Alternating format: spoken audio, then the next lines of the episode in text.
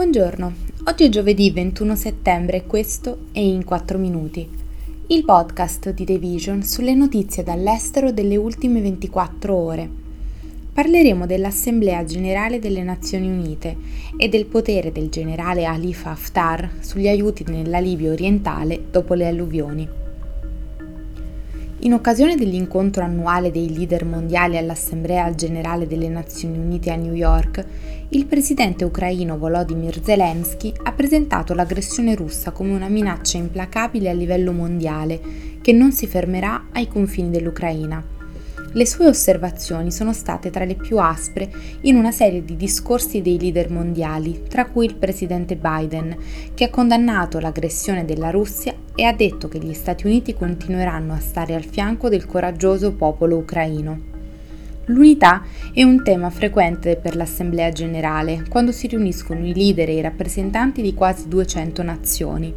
ma il mondo è diventato sempre più polarizzato. La guerra della Russia contro l'Ucraina sta mettendo Mosca contro gli Stati Uniti e i suoi alleati, mentre le tensioni tra Cina e Stati Uniti stanno aumentando, con le nazioni del sud globale, un insieme di paesi poveri in via di sviluppo tra Africa, Asia e Sud America, che si sono lamentati del fatto che l'Occidente si stia concentrando in modo sproporzionato solo sul conflitto in Ucraina, ignorando le loro crisi.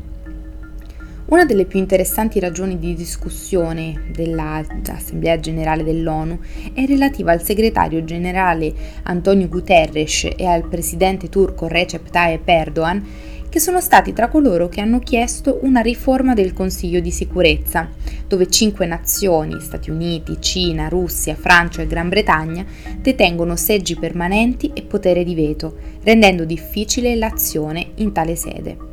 Il mondo è più grande di cinque, ha detto Erdogan. Giorni dopo che un'alluvione ha fatto crollare due dighe obsolete e ha scatenato fortissime correnti d'acqua che hanno trascinato a mare intere parti della città di libica di Derna e ucciso e sfollato migliaia di persone, il generale Khalifa Haftar, che governa l'area, si è recato in quel che resta della città tra fango e macerie. Il disastro che ha colpito Derna l'11 settembre ha attirato una rinnovata attenzione internazionale sul generale e sul suo cosiddetto esercito nazionale libico, una coalizione militare che controlla con il pugno di ferro la metà orientale della nazione nordafricana. A più di una settimana dal disastro, mentre i soccorsi si spostano sull'assistenza agli sfollati e sul recupero della città,